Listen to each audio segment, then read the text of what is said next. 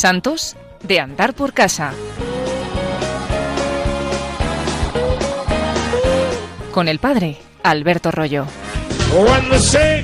Santa Josefina Vaquita.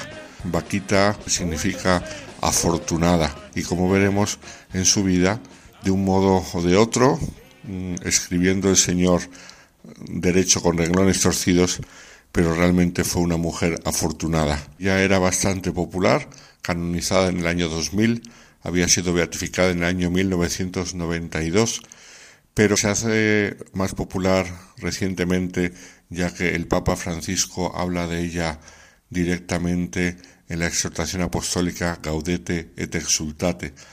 Sabemos que era de Sudán, la primera santa de este país que tanto ha sufrido guerras y genocidios y todavía vive sin tener la paz, pues nació, parece ser, no se sabe con certeza, en el año 1869 en una tribu de eh, Sudán, de la zona más rural, y puede ser que mm, podría estar en el pueblo de Olgosa. Lo que sí sabemos es que en aquel pueblo Olgosa, en Darfur, allí en Sudán, es donde su hermana fue capturada cuando ella era muy pequeña y se la llevaron como esclava los vendedores de esclavos. La esclavitud en aquella época en Sudán era algo muy normal y curiosamente leemos en las crónicas que todavía hoy en día en algunas zonas de Sudán hay esclavitud, pero esclavitud para con los cristianos.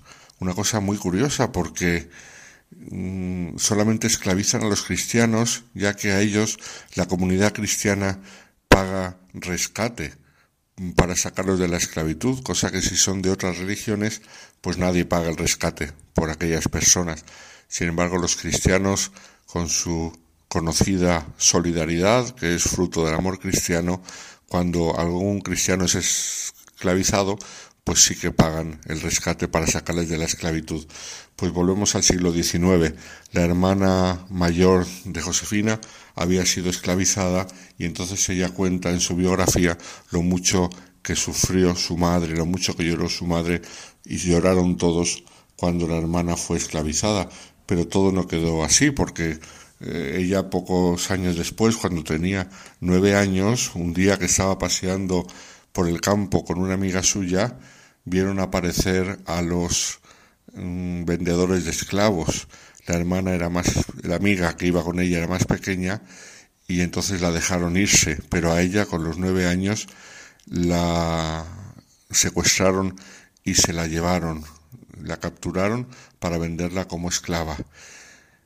No se portaron mal con ella, sino que le dijeron que le siguiese y la siguieron, cuenta ella en su autobiografía. Sin sospechar nada, obedecí, como siempre hacía. Cuando estaba en el bosque me percaté que las dos personas estaban detrás de mí y fue cuando uno de ellos me agarró fuertemente y el otro sacó un cuchillo con el cual me amenazó diciéndome si gritas morirás, síguenos. Y la siguieron, no le hicieron daño, pero la llevaron a vender como esclava y ahí comenzó la vida de Josefina Vaquita como esclava.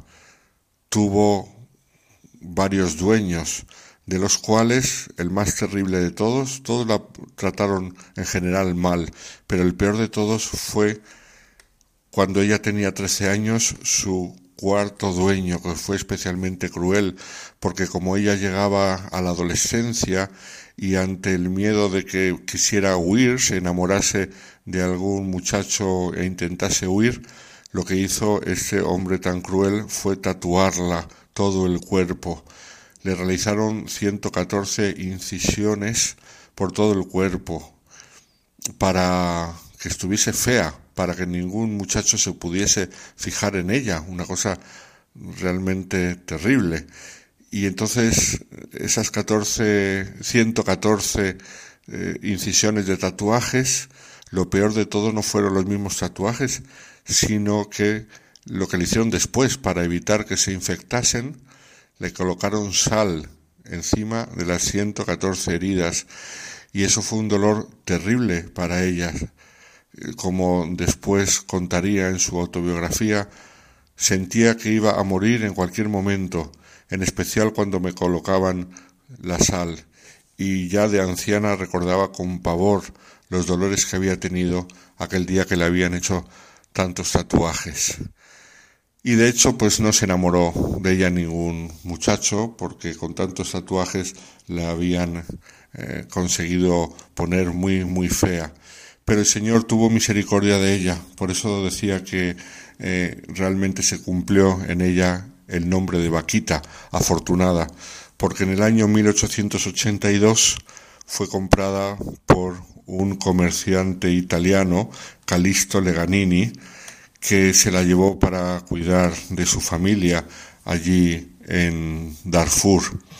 ¿Y qué pasó? Pues que este hombre, como se puede suponer, era católico y por fin ella en su vida sintió que la trataban con dignidad, algo que nunca le había ocurrido antes, el ser tratada como persona.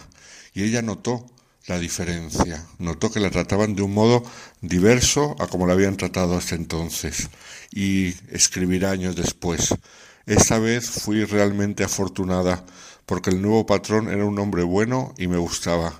No fui maltratada ni humillada, algo que me parecía completamente irreal, pudiendo llegar incluso a sentirme en paz y tranquilidad. Podemos imaginarnos la vida que había llevado la pobre Josefina hasta entonces. Y entonces ocurrió que en el año 1844, dos años después de haber comprado a Josefina Vaquita, Leganini tuvo que dejar Sudán por una revuelta que había habido allí en contra de los extranjeros y entonces Vaquita le pidió que se la llevase con él porque nunca la habían tratado así y entonces le pidió que si se la podía llevar y él accedió y se la llevó a Italia. Mm, Leganini se la cedió a un amigo suyo, Augusto Micheli, que dijo que él la cuidaría y la pondría al servicio en su casa. Al llegar a Italia, eh, les esperaba la familia de este eh, Augusto Micheli y su mujer, que trató con dignidad a Vaquita y la hicieron sentirse como en su propia familia. Pero cuando en el año 1888 la familia de Micheli mm, quiso volver a Sudán porque las cosas se habían calmado bastante. Ella decidió quedarse en Italia, no quería volver a su país de origen en el que tanto había sufrido, y entonces fue acogida en el Instituto de las Hermanas de la Caridad de Canosa, en Venecia. Primero fue acogida pues para trabajar con ellas Allí conoció la religión cristiana, allí se bautizó, eligió el nombre de Josefina por devoción al santo patriarca San José y allí decidió hacerse religiosa y entró en el noviciado. Entonces, una vez en la vida religiosa, Josefina, que era una mujer muy sencilla, muy ignorante, fue dedicada siempre a labores manuales en la cocina, en la portería, pero poco a poco empezó a desarrollar una grandísima fama de santidad. No tenía ningún tipo de milagro, de, fenómeno extraordinario, no, no era conocida por fenómenos místicos ni nada por el estilo. Simplemente en la zona del norte de Italia empezó a ser conocida por lo buena que era, por lo caritativa, por cómo trataba a los pobres, por cómo se daba a los demás, por lo abnegada que era, lo humildísima que era ella. Ella estaba feliz y contenta porque ya desde su bautismo eh, sentía con gran fuerza el, el que era hija de Dios y esto iluminaba su vida como nunca había visto su vida llena de luz. Entonces, Mm, para ella fue un momento muy difícil cuando en el año 1910 se le pidió que escribiese su autobiografía. Le daba mucha vergüenza y no sabía escribir bien, pero con ayuda de otra religiosa, como se lo había pedido la superiora general, por obediencia, escribió su autobiografía que fue publicada en 1930. A raíz de la autobiografía, con la presentación del libro, ella se hizo muy, muy famosa porque la llamaban a distintos sitios de Italia a contar su experiencia. Incluso cuando ya era mayor e iba en silla de ruedas, no paró de viajar contando la experiencia, pero no lo hacía por ganas especiales de contar su vida, sino porque se lo pedían. Y por obediencia ella nunca dejó de ir a, donde se lo pedían para contar las maravillas que el Señor había hecho en su vida. Llegamos al año 1947 cuando ella falleció el 8 de febrero. En los últimos momentos tenía alucinaciones eh, y entonces pedía tenía pesadillas y pedía por favor desatadme las cadenas no aguanto las cadenas pero al final cuando iba a fallecer su alma se puso en paz y dejó este mundo confiándose a la Virgen diciendo, Madre mía, Madre mía.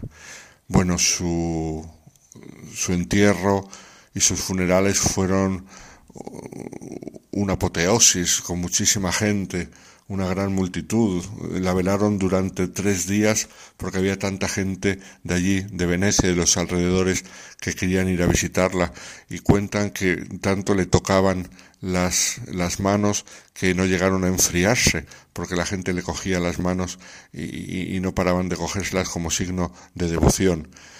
Su reputación como santa, que ya había tenido en vida, la llevó a que en el 1959 se comenzase el proceso de canonización que, como he dicho antes, concluyó en, en el 92 con la beatificación y en el 2000 año del jubileo mm, de la redención con la canonización.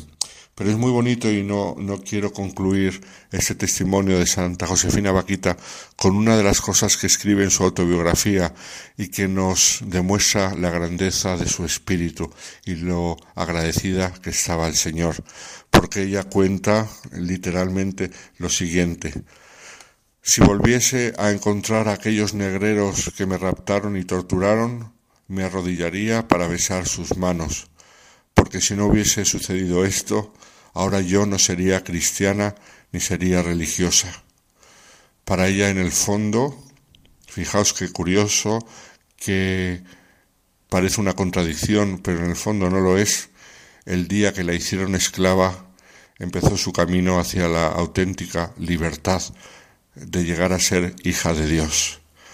Josefina Vaquita, este ejemplo maravilloso, en su cuerpo sufrió los dolores de la pasión de Cristo a través de esos tatuajes y, esas torturas que le infligieron sus dueños hasta que por fin dio con un cristiano que la trató con dignidad.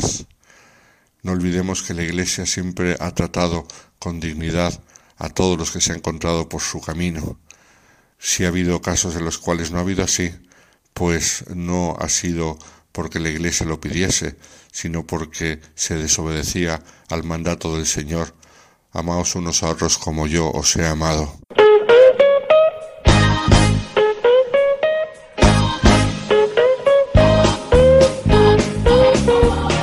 Santos de andar por casa. Con el padre Alberto Rollo.